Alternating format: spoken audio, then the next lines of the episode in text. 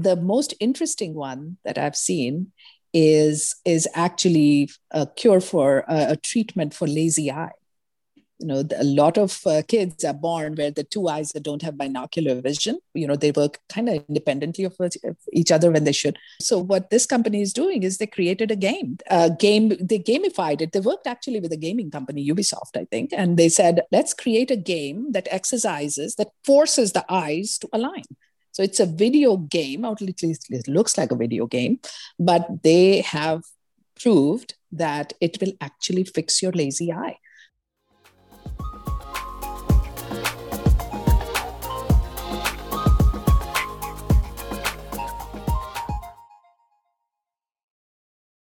So thank you very much for joining us. My pleasure, and uh, very honored to be here. So just to start with, I wanted to ask you about something which is very near and dear to my heart, which is sleep. Vasant and I have had some debates about whether, you know, there's all these companies that sell mattresses that'll give you a better night's sleep and all these sleep trackers that are on your arm. And we've had some debates about whether you could actually get like nine hours of sleep in seven hours with these new pieces of technology. I personally don't believe that's true. What do you think? Are you bullish on this or bearish? I don't know yet. I don't know yet because it's it's a little complicated. It's a matter of the technology can only do, do so much, right? The technology can help you pick up what's your sleep patterns, right? So it can help you. You wear all these sensors. You sleep on the mattresses that are sensing how long you're sleeping, what's the quality of your sleep, do you move around too much, do you snore, et cetera, et cetera. And it can help you create a pattern of your sleep habits. There are, you can also look at evidence, and based on the evidence, you can create apps and other kinds of software that can tell you how to behave so that you can make your sleep better, right? So if you're, if you're sleeping, you know, really late after midnight and your sensor picks that up, it might give you a nudge that, hey, you might consider having an earlier bedtime. But to really, for you to sleep the nine and ten hours, you have to follow that advice. And as humans, we are notoriously irrational. We're notoriously irrational, especially when it comes to things that are, you know, to do with our health and to do with our financial well-being, things like that, things that are really important. We rarely follow the, the, the good advice on that. So that to me is the bigger problem to solve, you know, to have that behavior modification that comes out of nudges. Now, today, there are a lot of, there's a lot of technology, there's a lot of software, a lot of mobile apps that do a pretty good job of understanding human behavior and therefore trying to modify it. But I haven't seen anything that's high, that's been highly successful at changing human behavior. There really isn't a great habit building app, which is, which is what you would need, right? So which is what you would need that, that really understands why you behave a certain way and then give you that actionable insight on what to do about it to change that behavior. Once we close that loop from understanding our sleep patterns to getting the proper nudge to actually acting upon the nudge, we'll sleep better. Right. I actually read a book mm-hmm. by this by this very prominent sleep scientist at Berkeley named Matthew Walker. He wrote this book called Why We Sleep. So he said in it that most Americans only get like six hours of, of decent sleep at night. And it's not because they don't get in bed for eight hours. It's because they just blast their eyes with blue light, because they drink a cup of coffee like three hours beforehand. So it does make sense. It does make sense that if you can actually have data that says like, hey, like you're in bed, but you're not actually getting good sleep, then that insight could, at least in theory, prompt better behavior.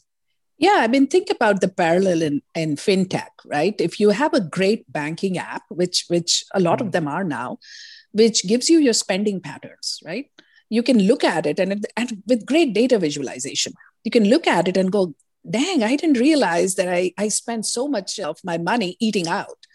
And then you might do something about it yourself, or if the app is even better, or if you have another way of, of reminding you in the moment that the next time you're going out, it senses that you're going out and tells you, stop, you know, you're you're going to regret this, this is going to blow your budget. That'll drive real behavior change, right? So it's the same with healthful behaviors. You know, if you have if you have the right insight and you have an aha moment, you'll be that much more motivated to change your behavior. I definitely agree with that. I think that like billions of dollars of startups have come out of like not necessarily brand new technology, but U X solutions. Like Twitter is nothing but a U X solution. Slack is nothing but a U X solution. And I say nothing but as if that's a small thing, but it's a massive thing. It completely changes like how human beings interact with the world. Yeah, no, I, I you you're talking about uh, a subject that I'm so passionate about. I always say I'm a, I, I usually say I'm a technologist, right? But actually I'm not. I'm actually much more passionate about the use of technology, right? How do people use it? How, how do you design it so that the impact of technology is even greater, that the intended use actually drives the expected output, right?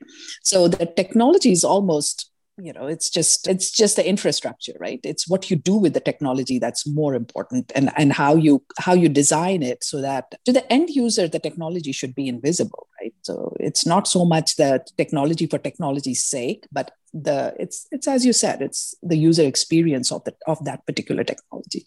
So how do we solve these, how do we solve these problems? You said that like you, you know, these apps will tell people to go to sleep at this time, but they won't actually listen to it. So what are some ways that this can actually succeed in digital health? It's the holy grail, right? How do you change human behavior? It's it's not it's not easy.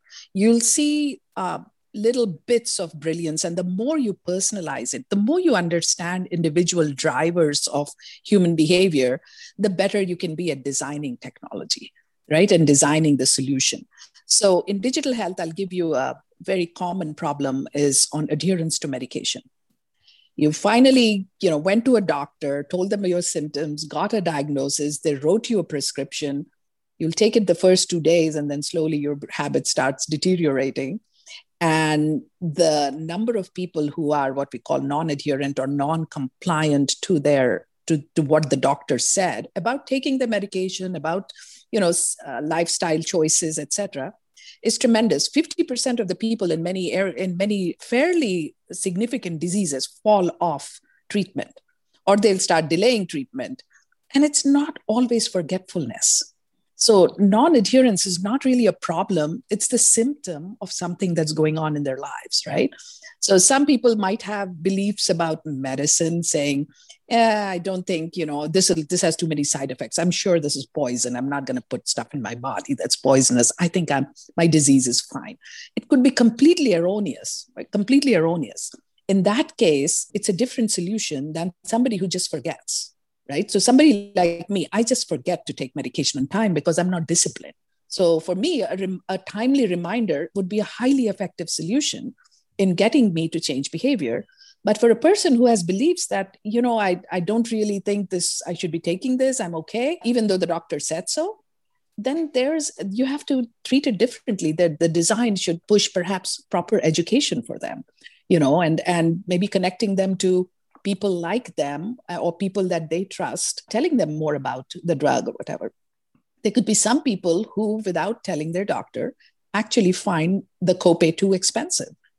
So for them, if you send them a reminder, they're only going to be more upset about it, that, hey, stop reminding me that I have to take this every day. I can't afford this, right? I can only afford to take it every other day.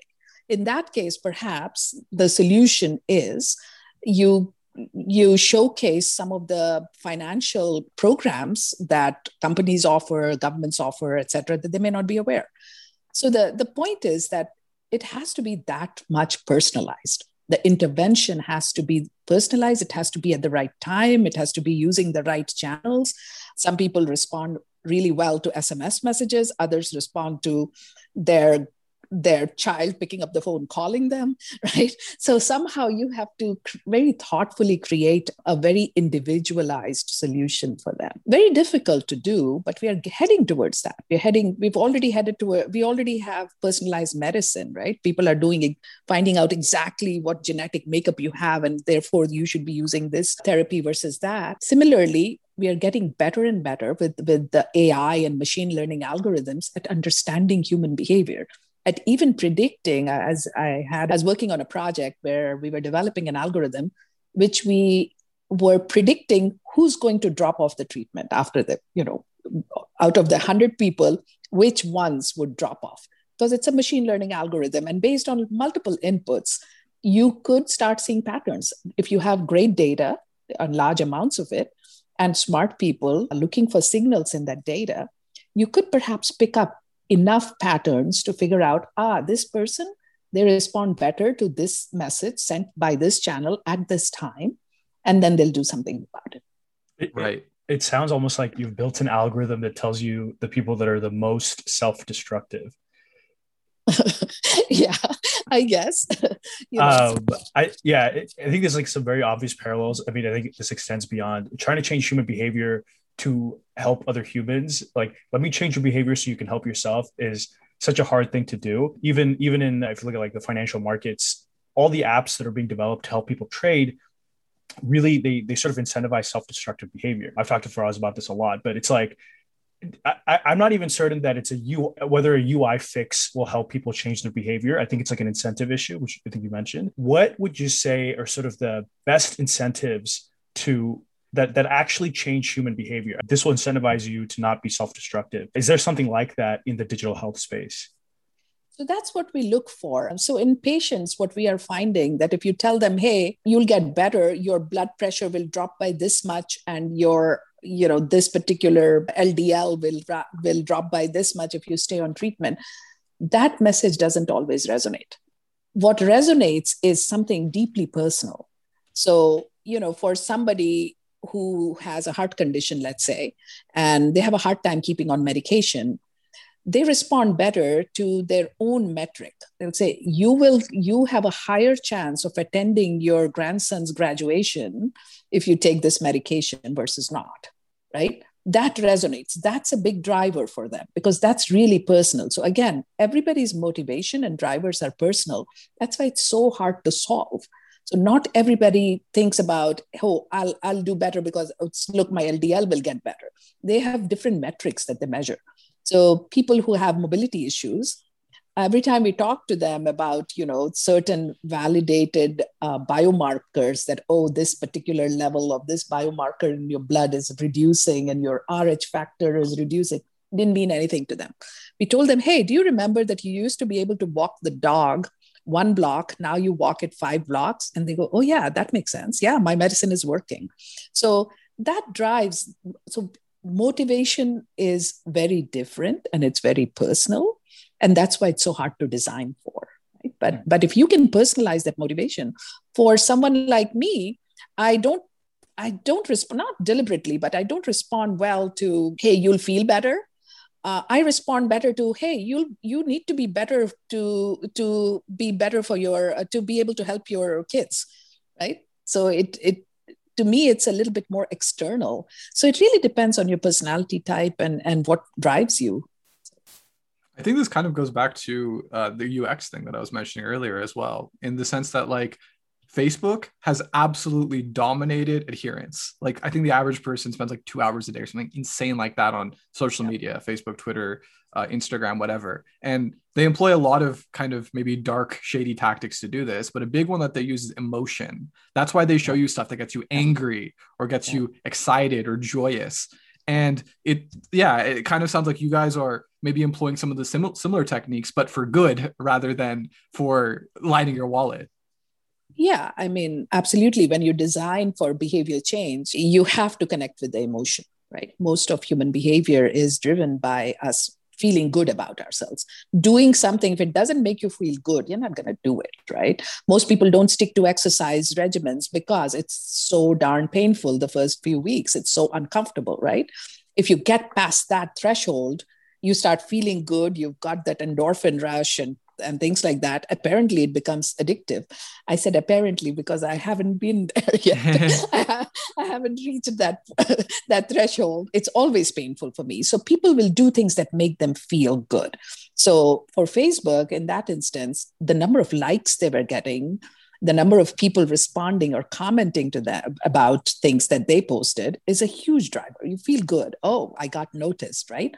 Similarly, able to express your anger about other things and your frustration, et cetera, by, you know, commenting randomly on things and, you know, making angry faces, it also makes you feel good. You know, you got to let out all your angst. So So they, everything has to tap into behavior. That's why, I mean, you have to, when, when doing the, when designing healthful products and healthful technology, you really have to be really very empathetic to the patient. It's, it's, it's consumer technology is actually easier because most consumers will, as you said, you know, ninety percent of behavior will be the same. Most people feel really good about being able to get noticed. And in when you're a patient, you're dealing with so much else, right? You're, you're dealing with the disease burden in addition to being an irrational human being, right? So it's that much harder to have empathy for the disease burden and what it's doing to the life, to their life. And also to kind of figure out that they are not just a patient, and most of them don't want to be reminded of their sickness. They want to be reminded of their health. That's all that has to factor in into designing a good digital health solution that, that, that can actually drive behavior change and have an impact on, on their health outcomes. So are there any kind of like takeaway home tips for this? Like, forget building something digital, but just what you've learned about habit forming. Like, if you wanted to stick to some exercise program or follow some good diet, like what techniques would you use to self-motivate that like I could employ, or Vasant could employ, or our listeners could employ? It's it's fairly well known now because there's so many people been working on it. You have to divide, you have to set a goal, an achievable goal. So there's a target goal that you have to help the person set, right? And then you have to divide it up into small achievable steps and, you know, help them get to their final goal by, by these incremental steps so that they feel successful at every stage. That's number one. You have to constantly remind them of why they are doing that. So what is their inner motivation? So if their motivation is to attend their daughter's wedding and therefore they need to feel better by then, by next year, keep reminding them of that. So, so they, they, they stay motivated. You have to do it in, in such a way that they feel supported, right? So for people who are, who need that coaching and that constant support, coaching really works. So whether it's a human or it's a, or it's a chatbot doing the coaching, it just depends on the person. That's really powerful tool. You have to de- design a coaching program, a coach that's constantly encouraging. And you have to tell them if you fall off the track, it's okay. It's okay. You'll get back, right? So that they don't feel like complete failures at any point. So there's a bunch of things, but the first and foremost is to, to help them understand what things are getting in the way of them not achieving their goals.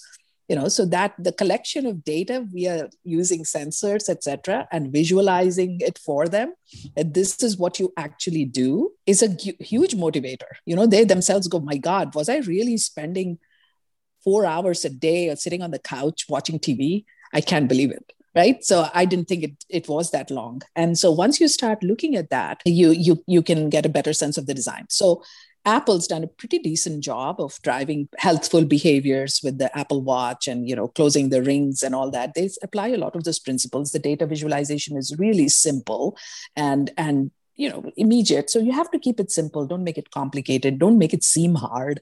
Just, and just be kind of positive about it.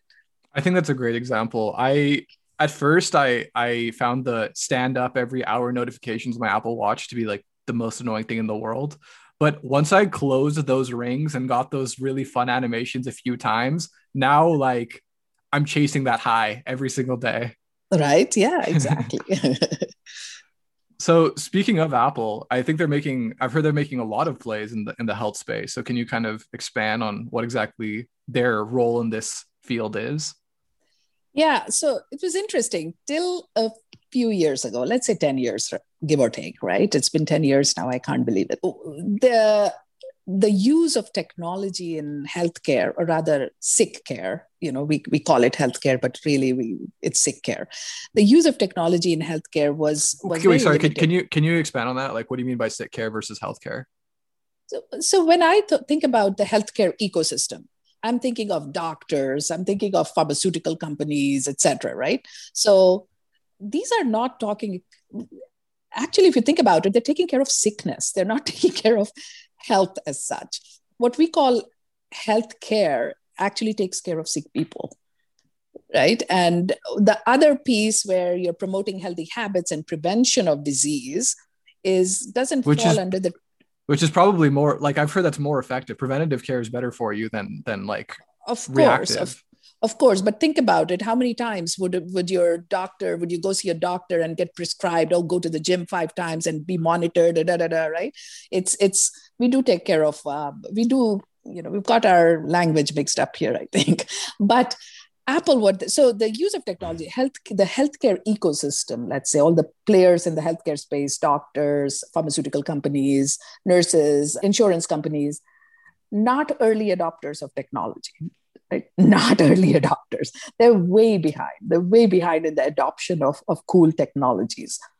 So, but about ten years ago, all that changed, right? Everybody decided that, hey, you know what? We can't, we can no longer just be prescribing drugs. We, it has to be more holistic because we're spending a lot of money and it's costing our healthcare system a lot of money because people are ending up in hospital and, and having all these challenges. So we have to do more. We have to do more preventive, preventive care, as you said. And we have to also make sure that once a person has been diagnosed with a disease, ensure the best possible outcomes, because not only is it better for the patient, it's actually better for the entire healthcare ecosystem. It's cheaper, right? For overall, it's cheaper to keep people out of hospital and maintained and, and, and on a healthier path than be than have them admitted in the hospital. So when that happened, the tech companies started going, hey, I can do stuff. I know technology. I can do a lot of cool stuff here. So they started getting into the healthcare space. And then pharma companies, I work for a big pharma, we started going, oh, I can do technology and I can, you know, so so all the all the technologists wanted to become healthcare people, and the healthcare people, pharma, et cetera, wanted to suddenly become technologists. So Apple was one of the first ones because they had hardware and they had software and they have a fan following of their products.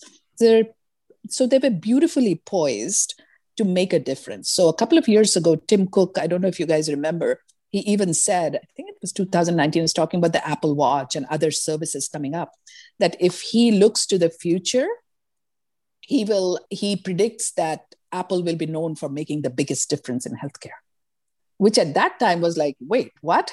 you know, and and then you started looking at the investments they were making, and what they're doing is actually it's actually pretty phenomenal because they have the reach, right, to to be able to influence lots of lots of human lives. And they have the fan following. They have a captured patient patient population, right? So they do not have to reach out to to to people and force them to adopt anything. People already use their products so much, right? So what they do is, what they've done in the in uh, recently is they've added more and more health-related features into their products.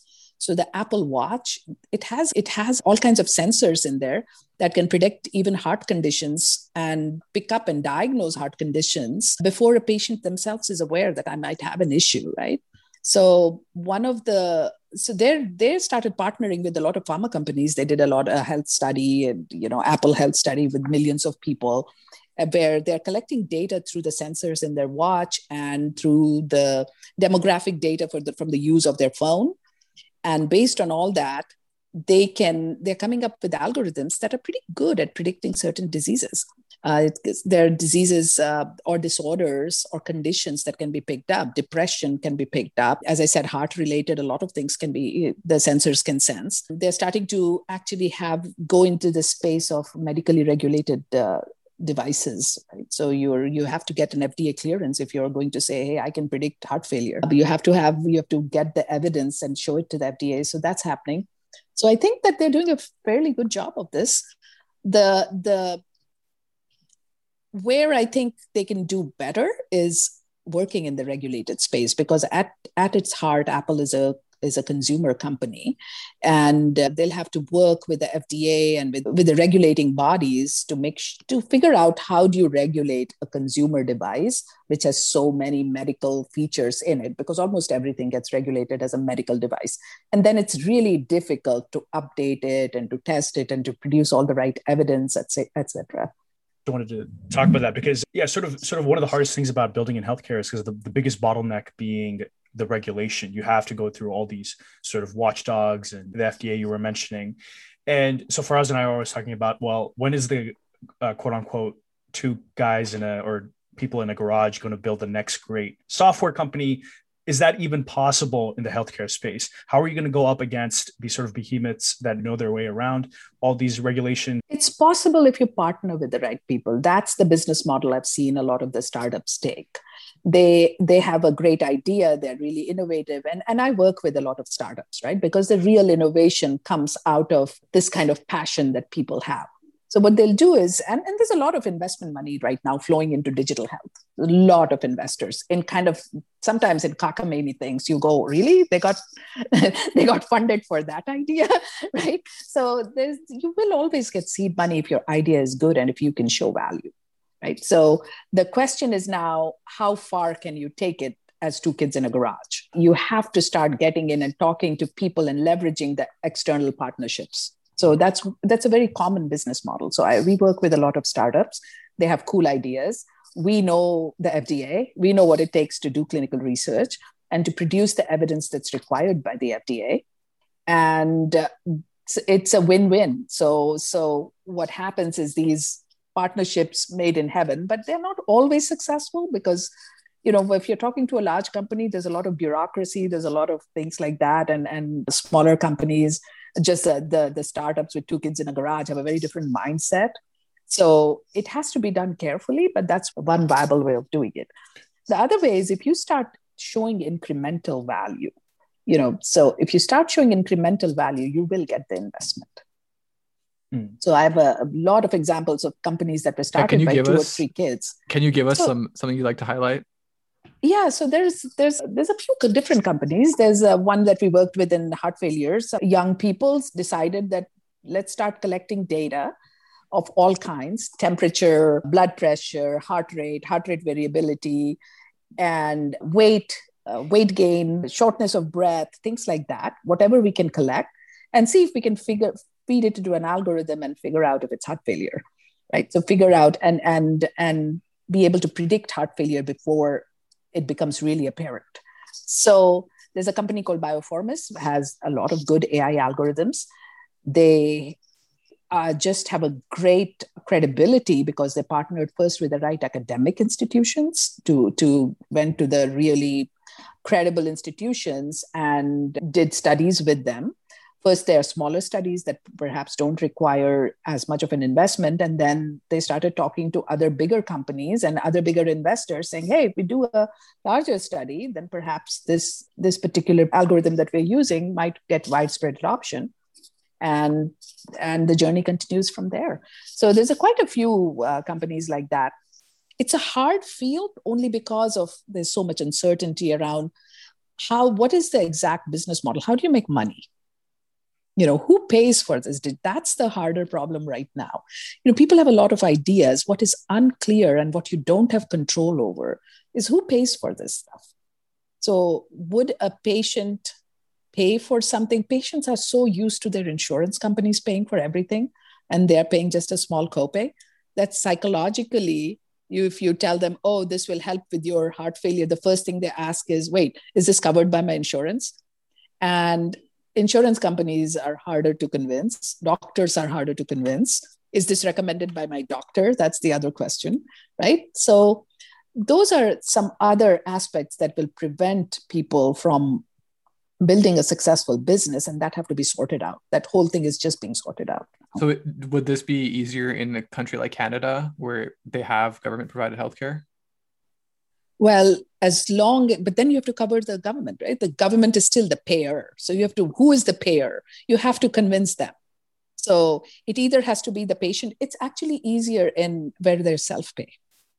So where people in countries where people are so much used to just paying out of pocket for medicines, they'll go, all right, one other thing I have to pay for, for being healthy. Right? Right. So there, there the psychology is a little better to overcome. But in countries where you're used to somebody else paying a majority of your cost, either your employer or your insurance company or the government, it becomes much harder because now you have other people to convince. You have got the whole ecosystem to convince that, hey, that. So this is this is one of the challenges in digital therapeutics. So it's a relatively new area where we are not just saying in digital health, where we are not just talking about solutions that you give in combination with the medicine, you're actually making claims that the software is the medicine, right? So it, wow.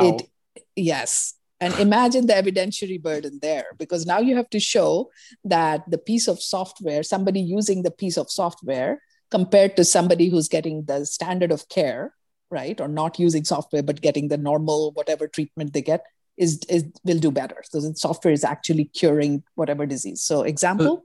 Yeah, yeah. So this is for like mental health things, or it's also for physical ailments? It could be for physical ailments, especially for physical ailments as well, right? Because mental health is great, right? Mental health is the obvious one, because mental, a lot of mental re, mental health related conditions can be treated by counseling. Now, whether the counselor is human versus A I, if your A I is really, really good and you're using the same principles of cognitive behavior therapy, et cetera, the standard psychologic psychology principles that, that, that a counselor would use, you know, it, it will be effective. So that's one area. The other area, physical, is a lot of things can be solved with physical exercise. So, so things that are more actually physically, structurally, you know, affecting your structure. You can provide the same kind of physical therapy through an app than you could through, through digital means than you would through having them go to a physical therapist. The, the most interesting one that I've seen is is actually a cure for uh, a treatment for lazy eye. You know, a lot of uh, kids are born where the two eyes that don't have binocular vision. You know, they work kind of independently of each other when they should. So what this company is doing is they created a game, a game, they gamified it. They worked actually with a gaming company, Ubisoft, I think. And they said, let's create a game that exercises, that forces the eyes to align. So it's a video game, or at least it looks like a video game, but they have proved that it will actually fix your lazy eye. So there's a lot of things like that. Similarly, A D H D, you know, with A D H D, there's a there's a there's a company, Akili Interactive, that's done clinical research to show that their quote unquote game, but you know, it isn't really a game. It's it's basically software as a therapy, will train those areas of the brain that can help people focus better. You know, so so it's like with, with neurofeedback and, and those mechanisms. So it's based in solid science, but the manifestation is instead of eating a chemical, now you're making those same changes in the brain with using software. So yeah, I think going back to this idea of having a really high evidence burden that the F D A requires, or a lot of these sort of companies require, is that a good or bad thing? I almost feel like having the bar be set so high would dis- disincentivize people from even attempting to solve real problems. I like the idea of solving like A D H D or lazy eye, but you know, like the really big uh, sort of inherent problems that exist, you know, within large, large societies. Yeah, is the evidence burden too high? Is basically what I'm asking. But you're risking people's health too. Exactly, exactly. I think the evidence burden is high because the cost is high, right? If you if you don't have If you can't prove safety and efficacy to, to a high standard, then you might cause harm. And in healthcare, that's what you have to be aware of, right? So if you if you if you have a bug in software when you in, in in a mobile phone and it drops a call, no big deal, right? Here it could kill people, or or you know, that's at its at its worst case. Then you start have start have to worry about, hey, what's the evidence? So yes, we. We always, as pharma, we, as a pharmaceutical, working for a pharmaceutical company, I always feel like, yes, it takes forever and sometimes frustrating, but I can totally understand it. I think that there needs to be a standard of evidentiary burden if you're claiming. It depends on what you're claiming. Um, sorry. If you're claiming that your, uh, that your piece of software is curing disease, you have to, you have to be pretty sure that it is. I, I think that's a, well, I think that's a good answer. Like, since I've been developing software for some time, I think most other software engineers would agree with me that once you write enough software, you realize how crazy it is that we're depending on other software developers' work for like driving a car or like flying an airplane. Like, that's some code somebody wrote. They probably Googled answers and copy and pasted from Stack Overflow. And we're like depending on that for our lives. But the reason we can is because they have these. Yeah, I, I think I think regulation is important. The more the more you like, the more code you write, the more you realize like we should have more. So let me ask you this, Simi: if you were starting a digital healthcare company today, is America the best place to start it? it? Would you go somewhere where, like, if you personally wanted to create a company that made money, help people, is America the best place to start it? I don't see why not. You know, we are. We are one of the most innovative nations in the world. We are risk takers. So I I actually think that we can write, so evidentiary burden is important, but the other thing that's important is that you have to right size the evidentiary burden. Don't make me produce, you know, mountains of evidence that something works if all I'm doing is reminding a patient. Because see, what's the worst that can happen? That I send them a reminder at the wrong time, right? Big deal, right? So, so in those, you have to right size the risk with the evidentiary burden. If I'm creating like something that would affect their heart or their lung or something like that, great, hold me to a high standard. But if all I'm doing is very, you know, s- slight modifications in their habits, then we have to right size the regulation. So the good news is the F D A is actually working very hard and understanding how to regulate digital software that is closely tied to diseases in the right way. So that's why I think it is the right place to start a digital health company, because you'll get the investors are here, the risk takers are here, people are willing to put their money where their mouth is. So you'll get a lot of you'll get a lot of encouragement.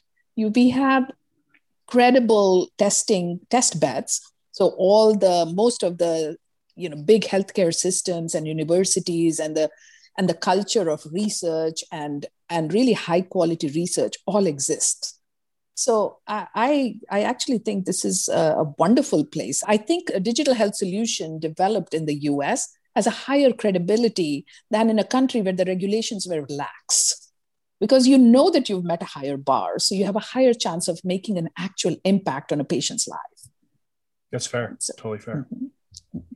So one question that I did want to ask is with regards to digital health, particularly Apple, they have all these incredible sensors and all this incredible technology, but not everyone can afford an Apple product. So is digital healthcare just for the rich? Sometimes. I do sometimes feel that we're solving first world problems. But Apple is, is not the best example if you're talking about affordability, agreed.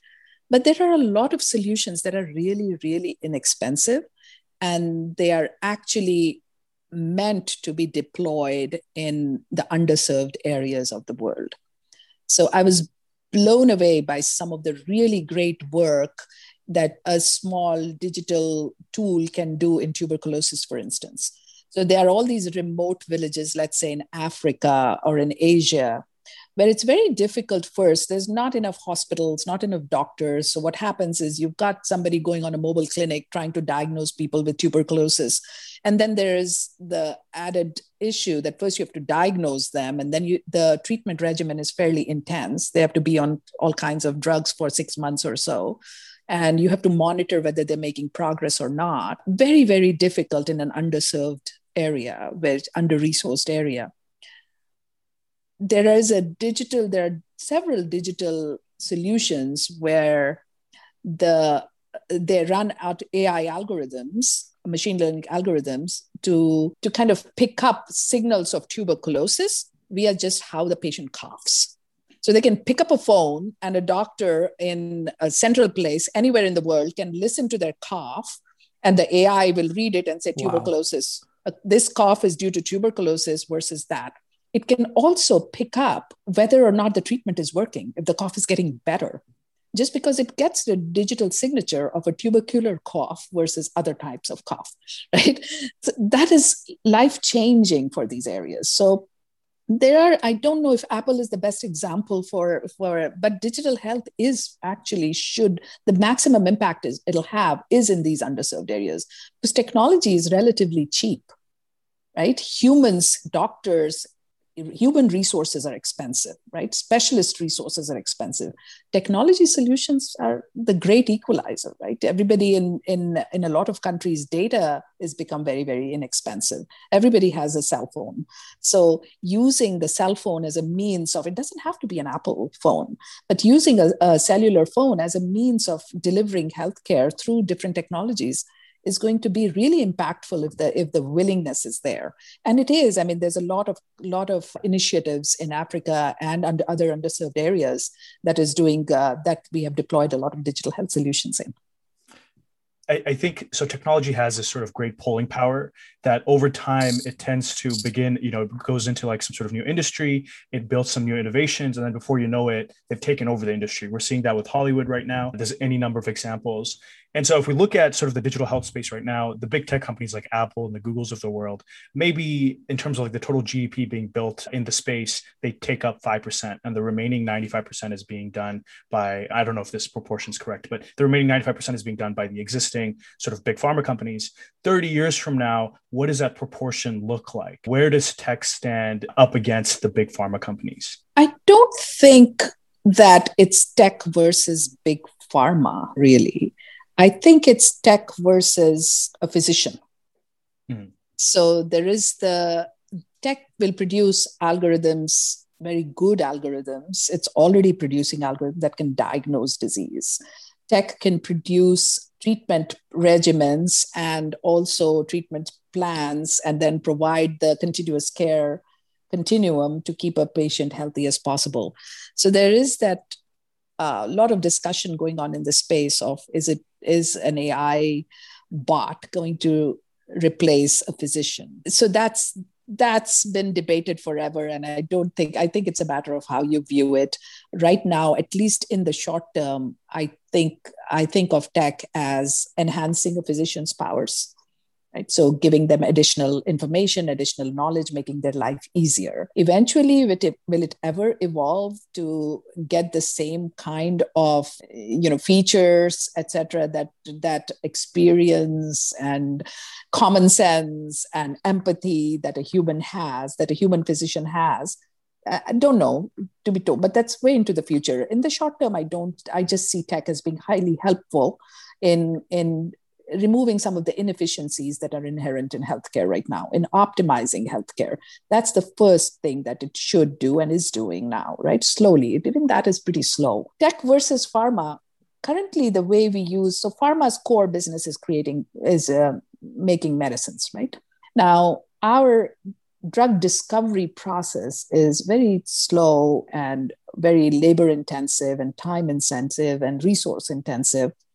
Tech is helping a lot there too. It's helping us identify targets to, and what kind of molecules to create. It's making our manufacturing operations faster, our R and D operations faster, our clinical trials faster. Will it ever replace it where it can you can create a model of, of, of a compound and then create a medicine out of it? All that to me sounds very futuristic right now. And so futuristic. And I mean, I'm sure it'll happen, but it's so futuristic that I feel like we shouldn't be worrying about all that right now. Let's use tech for good and optimizing and helping get better patient outcomes today, and tomorrow we'll take care of it. So sure. Let's say that one of our listeners is a software engineer and they hear this and they say, rather than making my own social media app, I want to make something good for my legacy and for the human race. And I want to work in health and digital health. What advice do you give to them? Who should they link up with? What should they start reading about? How do they do this? So get educated is the first thing, right? And then there isn't anything, I think keep that motivation alive. If they're doing it for the right reasons, right? They're doing it truly because they feel like I need to leave a legacy and leave something behind. They're already right way ahead. Like they're already way ahead and they're already poised for success. So all they have to do is now kind of use this motivation and use this drive to, to get educated and into what are the real patient problems to solve, right? What are those things that really make an impact? And start small, choose one thing, and usually choose something that's really personal to you. If, if, if you There, there's a lot of digital health solutions that came out of somebody watching their grandfather struggling through a condition, right? So choose something personal. If you can choose that and want to work in that space, that would be fantastic, right? You are, you have a very high chance of success. I think working in pharma is a great way to go. I think working in health tech, meaning the, the health or life sciences side of big technology is a great way to go. And health and working in the intersection of these two is the ideal way, you know, where you're looking to see where is big tech partnered with, with pharma and biotech to make really cool solutions, right? And working in that space is, is always a, a good thing. I don't know. I haven't really given it too much thought about digital health. I, I just don't see it as very different than any other career. right? Other than the motivation part, it's just the use of uh, tech in a space that in a new space. It's it's the use case is different. So get really if if if it's a software engineer, get, get really good at software, right? Get really good at the user experience, and then go for it. All comes back to user experience.